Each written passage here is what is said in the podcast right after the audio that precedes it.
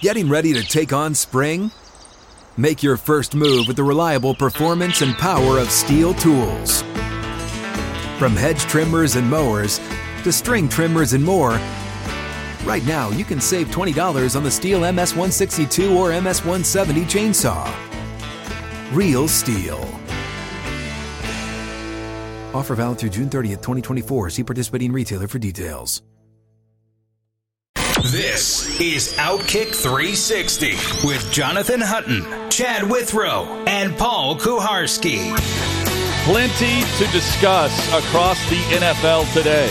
Outkick 360 rolls on 6th and Peabody, our location with Yeehaw Beer, Ole Smoky Moonshine.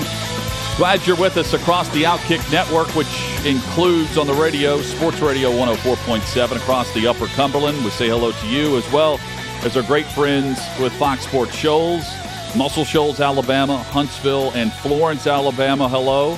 Somo Sports Radio, Joplin, Missouri, our great uh, friends there. You can interact with us online. Uh, just search out Outkick 360 on Twitter, on Facebook, on YouTube. And uh, as always, you can go to outkick.com for more clips and uh, much more from the show. Every Tuesday at this time, we say hello to John McClain. Um, recently retired from the Houston Chronicle, but remains uh, a staple in covering the NFL and uh, great thoughts and opinions going into and now reviewing the draft. John, hope you're doing well. Am I spent all last week and all weekend uh, freelancing for the Houston Chronicle. It was weird to see my name uh, in my draft preview that said correspondent for the first time since I arrived there in 1976. You're like a young boy again, John. Yeah. You're it's a youth it's a youthful renewal going on for John McClain. Maybe you'll work your yeah, way in. I wish. you look you look 15 years younger today now that you joined us. Now that you're just a young whippersnapper correspondent for the draft. I John, you were you were there for the start of DeAndre Hopkins' career in Houston. You you met him, you know him well, you know the player better than than anyone we could have on. Um, how surprised were you with the news that came out yesterday, and what did you make of the statement where he said, "Hey, you know, I'll, I'll see you in Week Seven, but that this is not me in regards to the PED suspension. He's going to miss the first six games of the regular season." First of all, if I were him, I would have taken the Andy Pettitte defense I would have said I I took some HGH to try to come back quicker from my injury for the fans. I wanted to help my teammates. I wanted to help them win. And I'm sorry, I shouldn't have done it. I made a mistake, but I thought I was doing it for the team instead of saying, you know, I'm going to get to the bottom of this. like, like uh, he's an investigator. No player today ever admits that he did something on purpose the uh, Texans, I remember in 2020, Deshaun Watson's last season, he was playing great and he lost his leading receiver, Will Fuller, six game suspension, five at the end of the season. They lost their cornerback Bradley Roby for six games for a suspension. And and usually most of them don't say anything, but they always say they didn't knowingly take it. And maybe they didn't. But you know that that doesn't wash anymore because they all know if you're taking anything you have any doubts about, you just ask your trainer and he'll look up in the computer if he doesn't know it off the top of his head. And that's a huge blow to Kyler Murray and the Cardinals because when he got hurt last year, Kyler Murray's stats went down in every way. Yes. And they faded fast and then they blew it in the playoff round when Murray just looked awful. And they you know, they've known about this for a while. That's why they traded for Hollywood Brown and and they drafted a tight end that was a top pass catcher at his position. And uh, you know, if you're gonna miss games, miss them early, not late. It was strange because in Hopkins' whole time in Houston, he only missed two games. One at the end of his season in 2017 when they were terrible and it meant nothing. He had a broken bone. And I remember he told me if this game had been for something, I would have forced him to let me play. And then last year he had the injuries, two injuries, and now he's suspended. And that's just a serious blow in a, in a tough division for the Cardinals. John, help me with this. Uh, I, I'm not against it necessarily because I don't know the details and what's behind the, the, the timetable here. But this was a test that was conducted in November.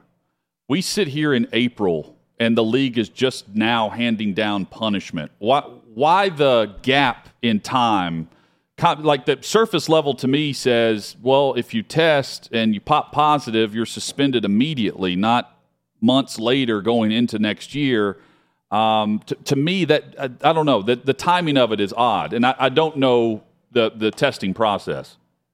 Well, first of all, there could have been something faulty with the test. and They had to test it again, could have tested multiple times.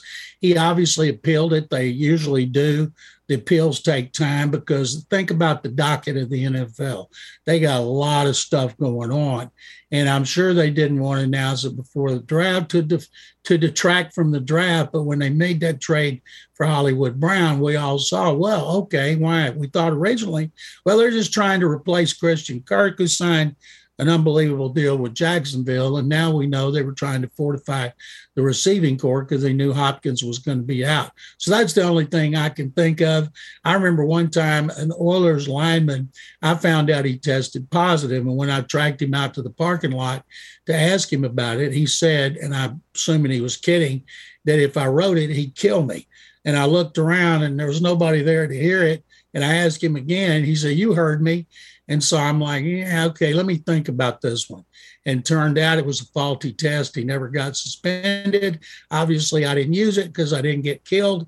And uh, I'm glad I did didn't use it because they could have always denied it. But I found out later somehow the NFL had dropped the tube or whatever, but it never happened. But in this case, the NFL is quick to announce anything about uh, uh, some things and other there's very they're very slow about. And I understand the NFL negotiating, the Players Association negotiating with owners what can and can't be said, but nobody buys it that players don't know what they're putting in their body. And you know what?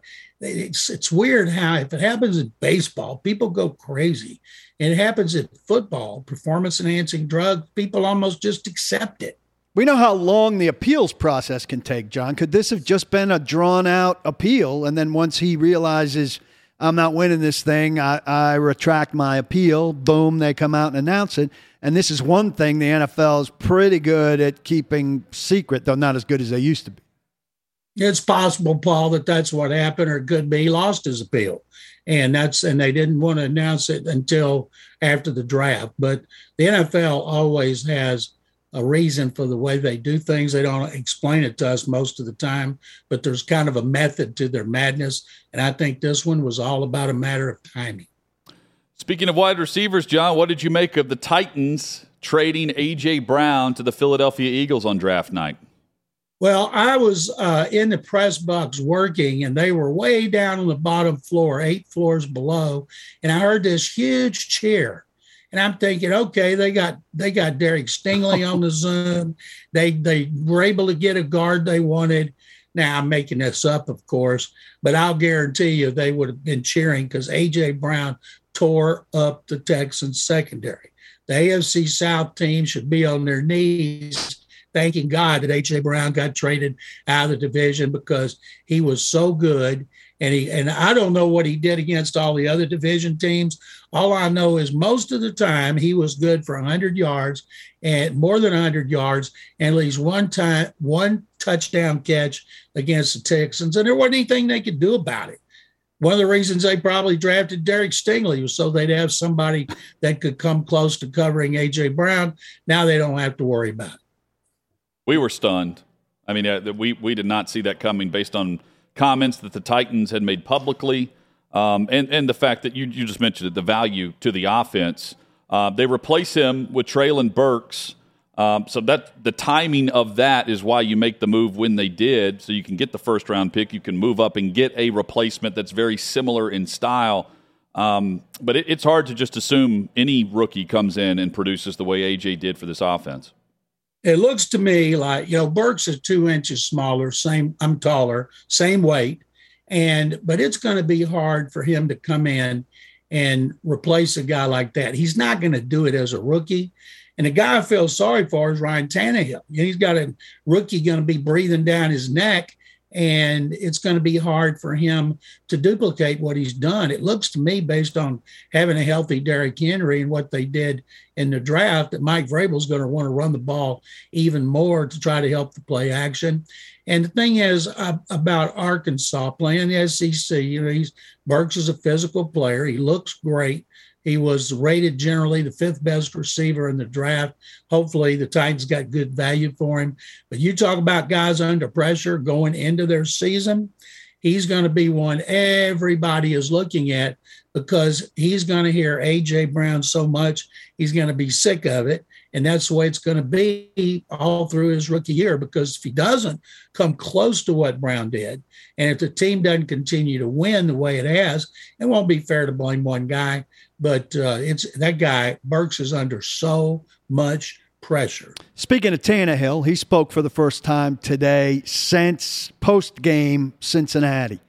Um, had had a lot to say. That faced a, lot of questions. The biggest news that's coming out of it is is that he said he doesn't feel it's his job to mentor Malik Willis, which we all know from experience and having heard. I think Brett Favre say it uh, uh about Aaron Rodgers. is just not a good thing to say out loud whatever your stance on mentoring your ultimate replacement is. Um, your thoughts uh, uh, about his willingness to say that out loud?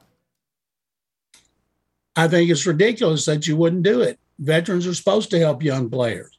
And I remember in 1995, Steve McNair was the third yeah, was pick bad. in the draft. And Jerry Rhome was the offensive coordinator. And Jerry had Chris Chandler at Arizona. And they signed him as a veteran to have him um, play until they deemed McNair was ready because McNair had signed that long term contract Floyd Reese had got him to do, him and Bus Cook, so they could afford to let him develop. And then I remember around the locker room some veterans telling me that they didn't think Chandler was going out of his way to help McNair. Steve never said anything about it. And then I remember one time the second year, I'd got to know McNair a little bit, and I asked him, we were just talking at his locker back when we could talk to him at lock, their lockers. And I said, eh, How's Chris doing with mentoring you? And he just kind of looked at me and shrugged his shoulders. I said, He's not helping. And he goes, Not really. And I asked Jerry Rhome about it because Jerry's a coach I had great respect for. And it's like the two of them almost froze him out. And uh, but I don't like that. I think in any position you need to help the young guy, even if he's trying to take your job. And the guys that are the best about it are offensive linemen. And I think that's the way you should be. If you're a good team guy, you're going to help young people, whether it's a guy who's behind you or at another position. And I think that's something that Tannehill's going to regret. I thought he was smarter. I know he's a smart guy, but I wouldn't say that. I know how much criticism Brett Favre got it. Joe Flacco said it. You know, if you believe it, just don't say it. At least I guess we should be glad they're not lying about it.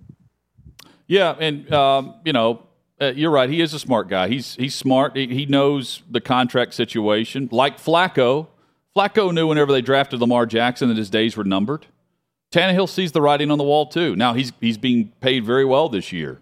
Um, Paul pointed out in the presser with him that he counts more against the cap than any quarterback currently. Any player. Uh, any player. Let's yeah, any player. Um, next year the Titans can get out from the contract, and, and John Malik Willis is a quarterback like uh, there was a referendum on all these quarterbacks. They need a year, and this is a good a good spot for a quarterback who needs a year of development.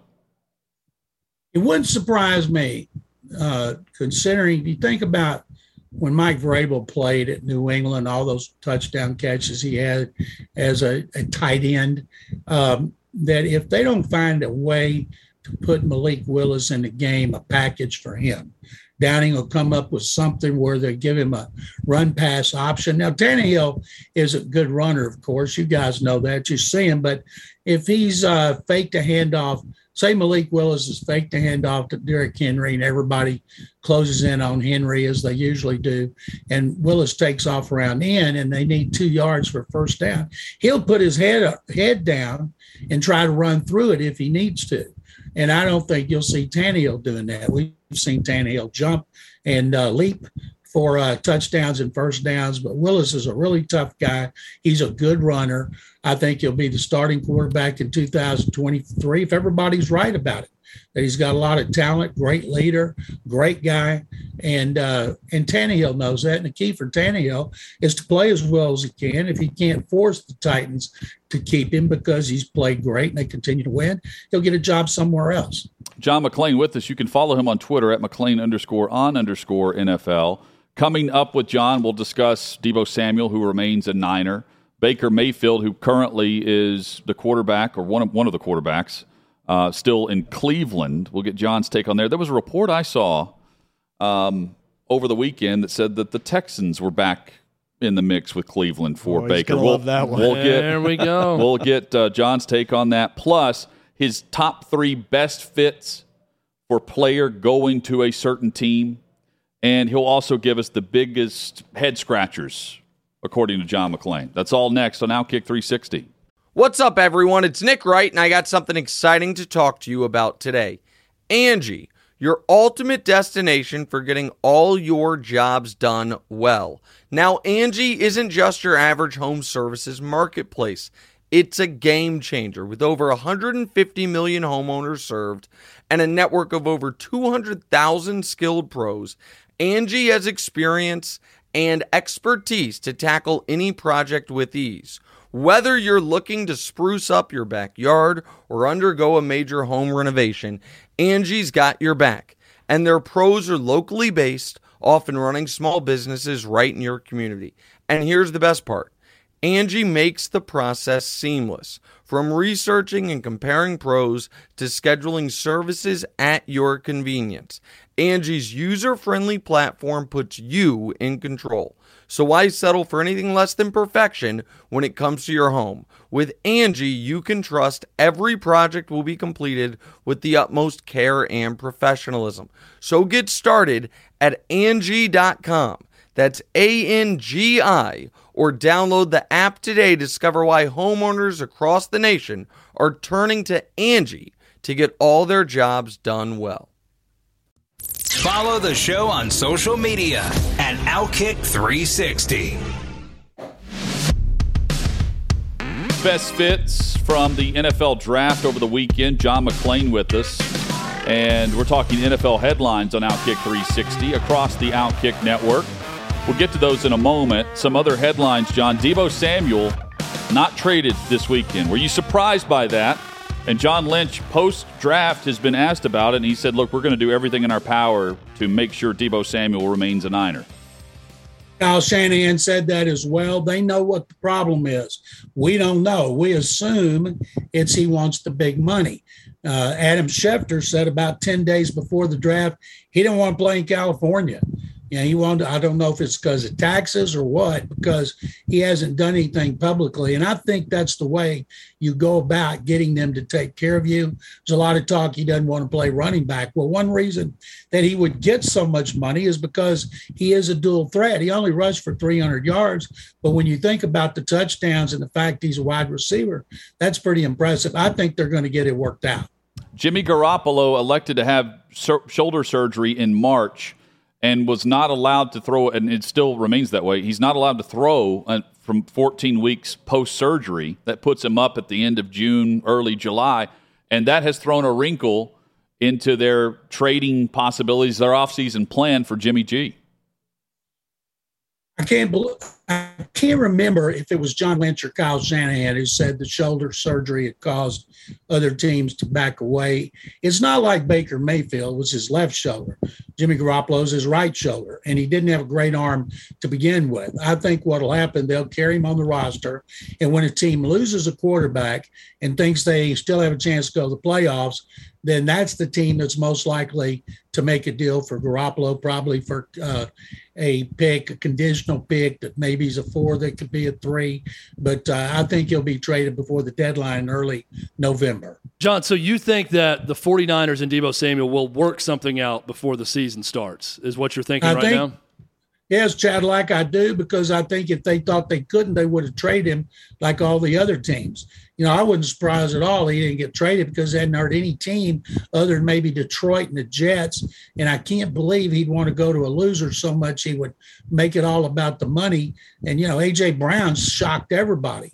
But uh, I never thought that he would be traded before the draft. Now, I'll say this I didn't think Davante Adams, Tyreek Hill, or A.J. Brown would be traded. It's, it's amazing now, guys. Some teams don't want to invest that kind of money in wide, wide receivers, and other teams do. And three or four years from now, we're going to look back and we're going to wonder well, was that worth it for that team? A lot of it has to do with who they draft with the picks they got in the trades. Like if Burks turns out to be another AJ Brown, then that wouldn't have been a bad deal at all. It might turn out to be a good deal. But uh, if, if his contract hamstrings what the Eagles do was say Jalen Hurts plays even better next season, then they're going to want to uh, extend him after three years, then that could work against the Eagles. Well, and John, we're entering a brave new world in the NFL where players uh, have a lot more leverage, much like the NBA, and they're calling their shots and they're getting done what they want done. Um, just a hypothetical for you. What if the 49ers don't work something out with Deebo Samuel and say, you're still under contract, show up? If not, we'll just keep finding you. Is there going to be a team that actually plays that game and says, hey, we've got a contract here. You need to show up to this contract or you're going to sit and get fined for a season? Will anyone dare to do that? No, because it sends a terrible message to agents and other players. They that's like last year. The Texans could have forced Deshaun Watson to play, but they knew they were going to trade him. So why risk injury? He'd already blown out his ACL during his rookie year of 2017. He had that same injury on the other knee when he was at Clemson. So they wanted to make sure he was healthy because they thought they were going to trade him to Miami before the November 2nd deadline. So if you want to play a hard ball, you can always suspend the guy for conduct detrimental to the team and take his money and make him come in. Nobody holds out anymore. It's too expensive. But then he can come in like Jalen Ramsey had a mysterious injury. Watson didn't need to develop one. You have a hold in. This started, as far as I'm concerned, with Ramsey. Ramsey wanted out of Jacksonville. He wanted to go to a good team. He wanted to get a big new contract, and he was able to do that. Watson was the same way. Now, there's a lot of players could do it. Only a few threatened to do it. The last thing the NFL owners want is for the NFL to become like the NBA, where too many NBA players dictate where they play, and it helps create super teams like Miami and then the Lakers when they won the championship with LeBron. They do not want that. No, they don't. And and one of the reasons we like the NFL is because it's not like the NBA in that respect. Um, this is going to be fascinating moving forward, John, of the, the different approaches. We saw it now with the Titans, where to me, this is them devaluing the wide receiver position. And you said different teams are going to view this a different way but they're saying we'll just go in the draft and get someone cheaper at that position because there's a lot of body types and athletes like this at wide receiver that are coming through college football year after year. 25 years ago, we would have been crazy if we'd have said, you know, the running back position isn't going to be one of much value in the NFL, you know, years from now. And you can go get a guy in the fifth or sixth round and not invest high at running back, and that changed. Do you see uh, a scenario where based on the success or lack thereof of the Titans in this maneuver, could dictate the way other teams view the position and view how they can get young at that position and not have to invest mega money in top receivers in the league.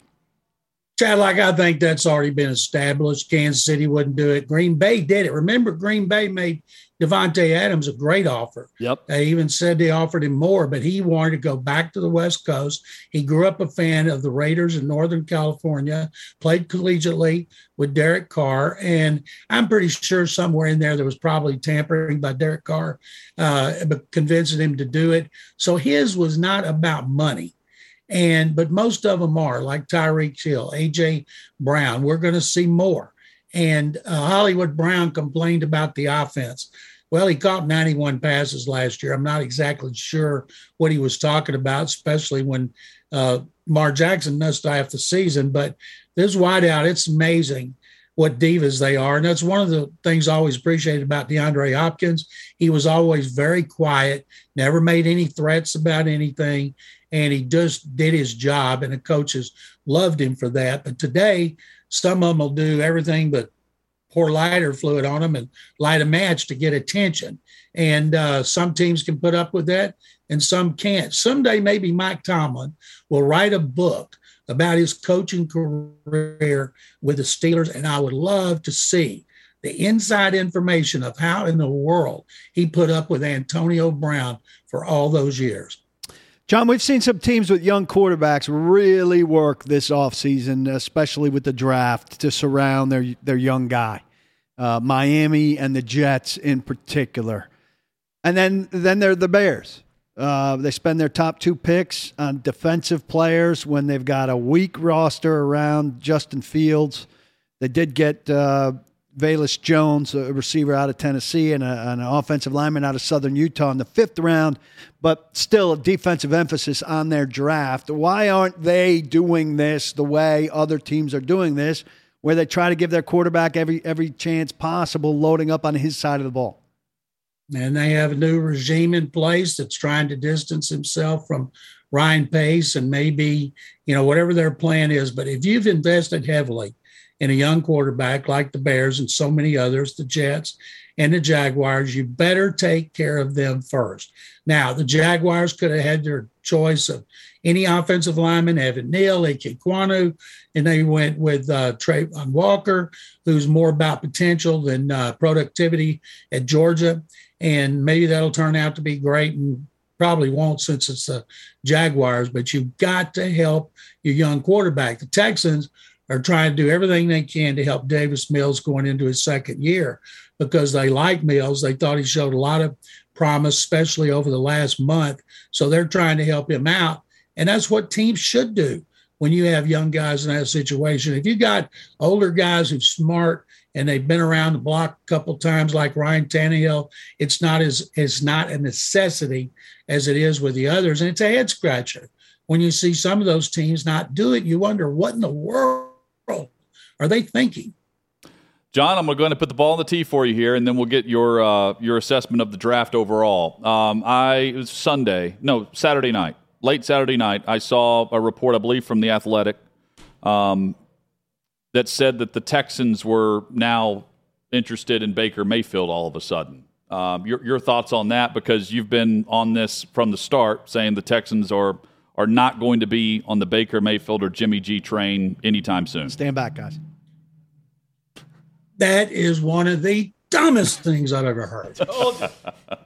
and I don't know why people keep beating that drum when they've never showed one bit of interest. I'm guessing it's the agent leaking it, trying to drum up support. I've talked to people with two teams I trust about why they wouldn't trade for Mayfield. They think he's going to get cut. Once Pittsburgh drafted Kenny Pickett, they could afford to cut him because they know the Steelers are not going to claim him. Or are they? They couldn't have Mayfield get cut and he go to the Steelers, the biggest rivalry they have. And uh, so they're waiting around for him to get cut. He's going to get his 18 million no matter where he goes. Seattle's a team he should want to go to because they're loaded at the skill positions. But Baker Mayfield, Lovie Smith was asked about another quarterback. They signed Kyle Allen as the backup in free agency. They've got Jeff Driskel's the third quarterback, although he's a better runner than a passer. And they know they're in phase two of their rebuild. They're not going anywhere this year. And so, why in the world, why in the world would they take Baker Mayfield under those circumstances? And Lovie Smith said he's happy with his quarterbacks. He said, Why do we need another one? And the question was, could you use a low pick on a quarterback if you saw somebody you like? And he said, I'm not ruling it out, but we're happy with our quarterbacks. John, I just uh, I went through my my history here uh, from Saturday night, and uh, the headline that I clicked on was from FanDuel, and it said Texans have surprising new stance on Baker Mayfield trade. And if you scroll down, it is a tweet from the Athletic. The Panthers, Seahawks, and Texans are still in the mix for a quarterback. Could Baker Mayfield and Jimmy G be temporary answers? And if you click on this story, it mentions how the Texans are now reconsidering their stance on on Baker. It's from Jeff uh, Howe. Jeff Howe of the. Athletic. I I will again just preface the last thirty seconds with John, um, and and say go review that if you want the answer in, in, response to the story I clicked on. There it is. John, do you think that uh, that's great? By the way, do you think that there's going to be a lot of interest the moment he's cut, or is there some sort of body buried of Baker Mayfield's that I'm not familiar with as to why no team in the NFL seems to want to touch the guy? I think nobody wants to give up anything for him because they that they think there's a good chance he's going to be cut. They're not going to keep him around there doing nothing next year. He's gone. I saw him discussing on ESPN this morning. Could they keep him? Because Watson could be suspended. And they're like, ah, that's why they signed Jacoby Brissett. They're not keeping Mayfield because that would be a catastrophe.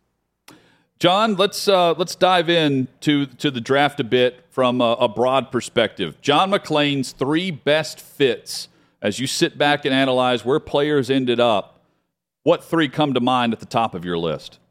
We've talked about two of them, and this is not my three. Okay. Two of them would have been Treylon Burks, and the other one would be Malik Willis. I thought those were great fits where they were picked by the Titans. Burks can play this year. Willis can watch and learn, maybe get in on some packages. And if he's has the potential that people seem to think, he's got a chance to help that team in 2023. Now, my my best fits because I love these picks. Christian Watson, the wide receiver from North Dakota State, going to uh, Green Bay in the second round. I heard an interview with him talking about how cold it was where they would practice. Sometimes they'd leave the indoor facility and go outside just because the weather was awful. And he just sounded a natural to play at Lambeau Field. He's a big guy. He ran a great 40 time, very athletic. And what team needed a draft choice more? Davante Adams, like AJ Brown, was picked in the second round. He just seems like a great fit. Another one was Nakobe Dean, who I thought was going in the first round to drop all the way to Philadelphia. I was hoping the Texans would draft him, even though they didn't need a linebacker. You talk about a guy with a chip on his shoulder, and he was the captain of that defense. I think that was a great pick in the third round. And if start off on special teams, and it's only a matter of time before he's starting for the Eagles. The third one is right here, and it's one that the the Titans should be interested in. Uh, Dameon Pierce, the uh, running back from Florida, fourth round. The Texans had the worst running game in the NFL. They had the worst running game in franchise history. The year before, they were 31st in rushing. They have been pathetic with a capital P, and they've re- reworked their offensive line. And starting with their second pick in the first round guard, Kenyon Green, will start at left guard.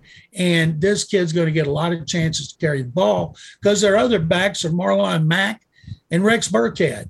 So I look for Pierce to come in and make an impact right away. And their running game, while it won't be great, it just can't be the worst in the league again.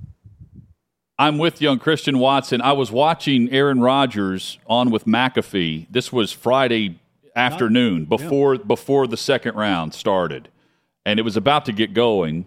And he looked up at the time. He's like, "Yeah, we're about to go on the clock here in the second round," because he was asked about what what they did or did not do for Rodgers in the first round with those with those picks. And he goes, "Look, we have a history of making some great selections in the second round." And uh, initially, it's uh, it's you take it as like a jab that they didn't they haven't addressed wide receiver or or talent on offense in the first round for him, but he started naming off all the receivers that had been second or third round picks within the Green Bay offense, and It was knowing. yeah, it was knowing was it was knowing that Christian Watson was going to be the selection. I'm with you on that. That one comes to mind. Nakobe Dean, John, is interesting because the the the, the growing storyline about the shoulder and the injury and why he fell.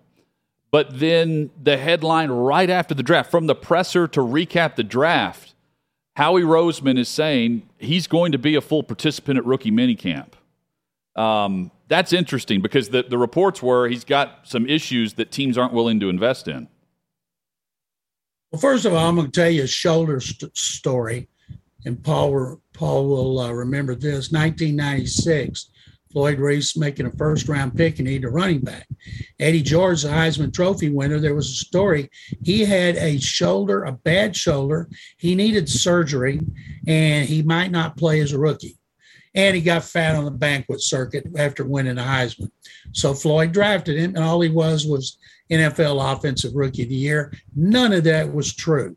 And so I think this was something that people were looking for reasons not to take him because he's 5'11.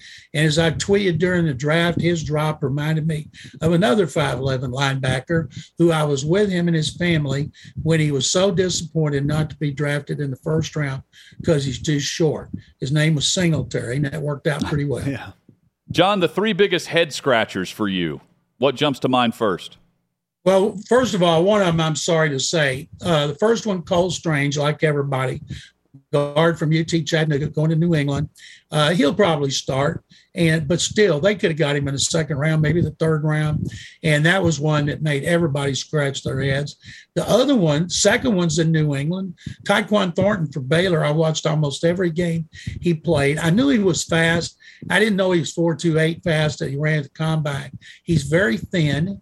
And most people had him going in the fourth round. They took him in the second. I hope it turns out to be a brilliant pick because I liked watching him in college. But that's another head scratcher.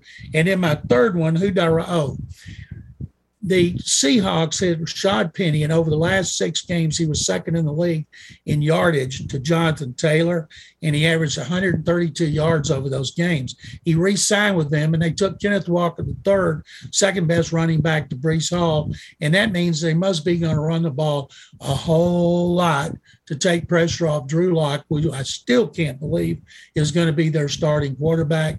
But those are my three. Walker's a great prospect. He's just with a team where he's not going to be the man. They just uh, uh, Penny's been hurt so much. I mean, that was a great stretch for him to end the season. But before that, I don't know how many games he'd played in a row for any good stretch. So it must be that they just don't have much faith in him staying healthy. That uh, had to be it, Paul. Had to be it. John, um, I'll leave uh, leave us with this. Uh, has what? Who was who was the last first overall pick that we talked this little about?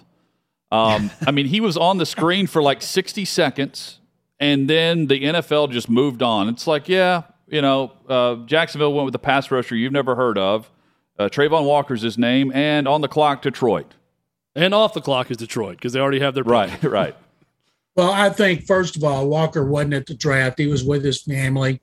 There was like 30 members. And I'll tell I tell players, I said, my goodness, you get only one chance to do this. And the league treats them and their family like royalty. And to stay home and be with your family is great, but you can stay home and be with your family anytime.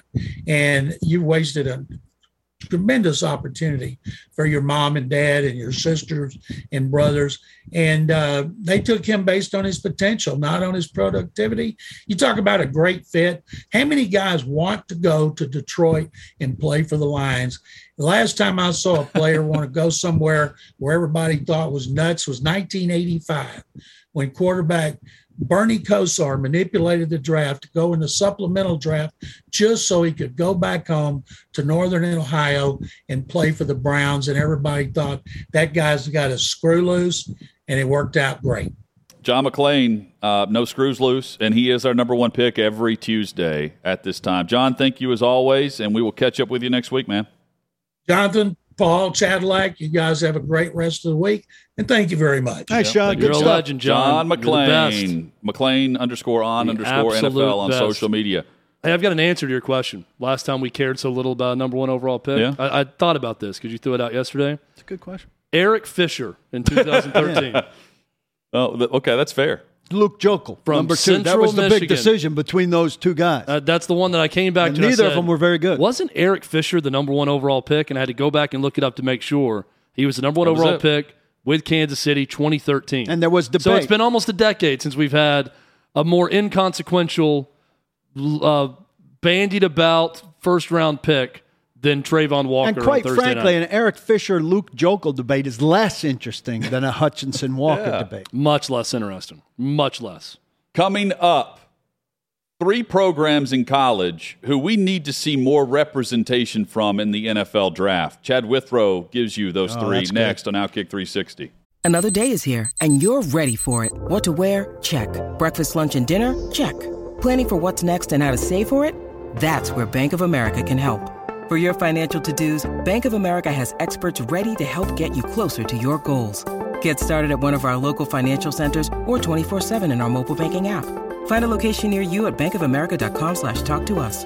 What would you like the power to do? Mobile banking requires downloading the app and is only available for select devices. Message and data rates may apply. Bank of America and a member FDIC. Plenty of accolades handed out over the NFL draft weekend. And then some things beneath the surface. You know, reading between the lines on teams you didn't see mentioned for the conferences. Outkick 360 rolls on across the Outkick network.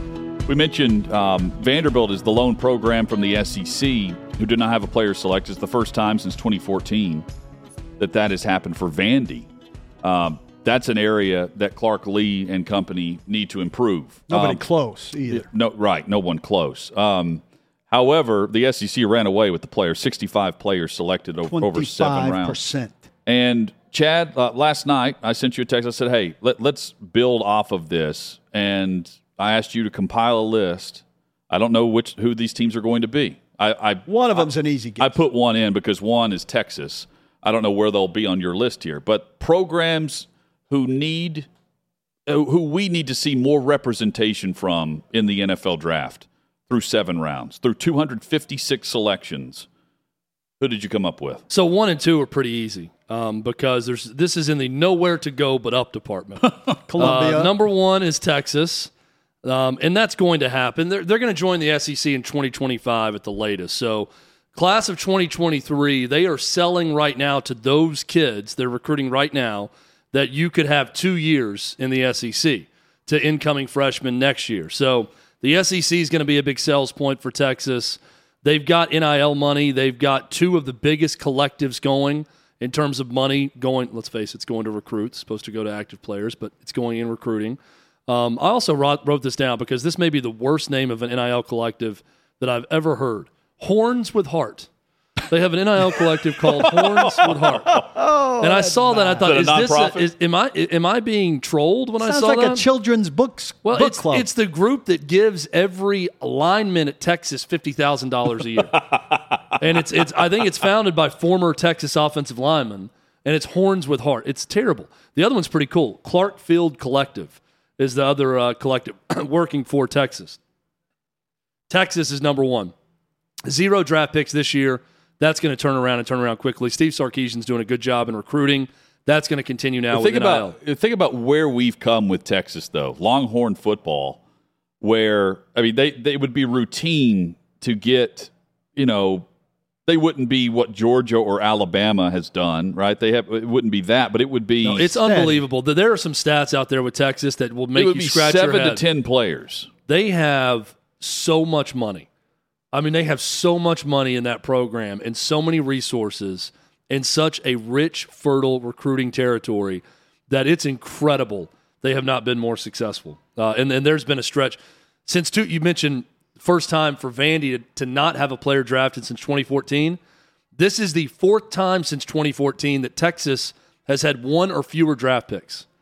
The fourth time in the last eight years. Half the time. On par They've had Vandy. one Wow. or less or none in four of those eight years. Texas, we're talking about. The Longhorns. It's incredible. Uh, number two on my list is Miami. Look, Mario Cristobal, it is a perfect hire. Now, Manny Diaz, culturally fit. He was from Miami, knew the area. Mario Cristobal is a top notch recruiter, knows that area, knows the high school coaches. He's going to do well. There was that state of South Florida uh, that Howard Schnellenberger originally talked about when he took over the Miami job. They wanted to lock down, and that was basically Tampa South. Mm-hmm. They were going to get players to go to Miami. I think Cristobal starts to do that. He's going to do that with the help of billionaire John Ruiz, who is running his own collective, where he's just said, I'm going to give millions a year to make sure Miami's good again. Uh, he signed Nigel Pack, who's the top one of the top transfers in college basketball from Kansas State. He announced immediately on Twitter he is going to endorse one of my companies, Life Wallet, for an eight hundred thousand dollar contract, four hundred grand a year to come play at Miami. That was the money to get Nigel Pack. Um, so yeah, I think John Ruiz and Mario Cristobal together are going to do big things in Miami. They're going to start start producing NFL draft picks quickly. Third team on my list is a surprise to a lot. Texas Tech is in a great position to be a contender in the Big 12 moving forward. Texas, Oklahoma leaving. You've got Houston coming in, BYU, Cincinnati, some good programs that are going to do well, the new programs. But Texas Tech, Oklahoma State, Baylor, I think are three programs that are primed to be hmm. in contention year in and year out with the support of those programs and with coaching. Texas Tech is going to start producing top notch talent. Why? They hired Joey McGuire, who coached at Cedar Hill High School for years. He's already in the Texas High School Football Coaches Hall of Fame. He was the recruiter at Baylor. You want to talk about someone who knows Texas politics inside and out? It's Joey McGuire. He's already got a top seven recruiting class going to Lubbock next year. If you look in the top 10 and you want to see a surprise, look at Texas Tech and their recruiting class. He closed with a top 40 class, which is the first in eight years. That's after he took the job late in the recruiting process. He got them that good a year ago. Texas Tech is going to recruit at a very high level. They are going to produce NFL talent as well. So three teams on there. They had two guys drafted this year, all on day number three. Three teams that are going to rise with NFL draft picks: Texas, Miami, nowhere to go but up, and Texas Tech is my surprise third team. I, I like the Texas Tech idea. Um, I mean, I think receivers and DBs in particular. Can I Yes. give you uh, honorable mention on this list? Please. Yeah, Arizona Yeah. did not have a player drafted this year. They got- TCU, the Frogs, no players. Louisville, no players drafted from their 2021 season. West Virginia, another program known for defensive back, wide receiver. Louisville and West Virginia No. feel like aberrations. So West Like a- Virginia a- has a, a year big off. NIL collective called Country Roads Collective. That's raising a lot of money. That's terrible. Um, I like Arizona Hutton because Jedd Fisch at Arizona has the second ranked transfer class in America, where he's getting top talent to come into Arizona, so they can turn that around quickly and get some draft picks that way. And what was your third?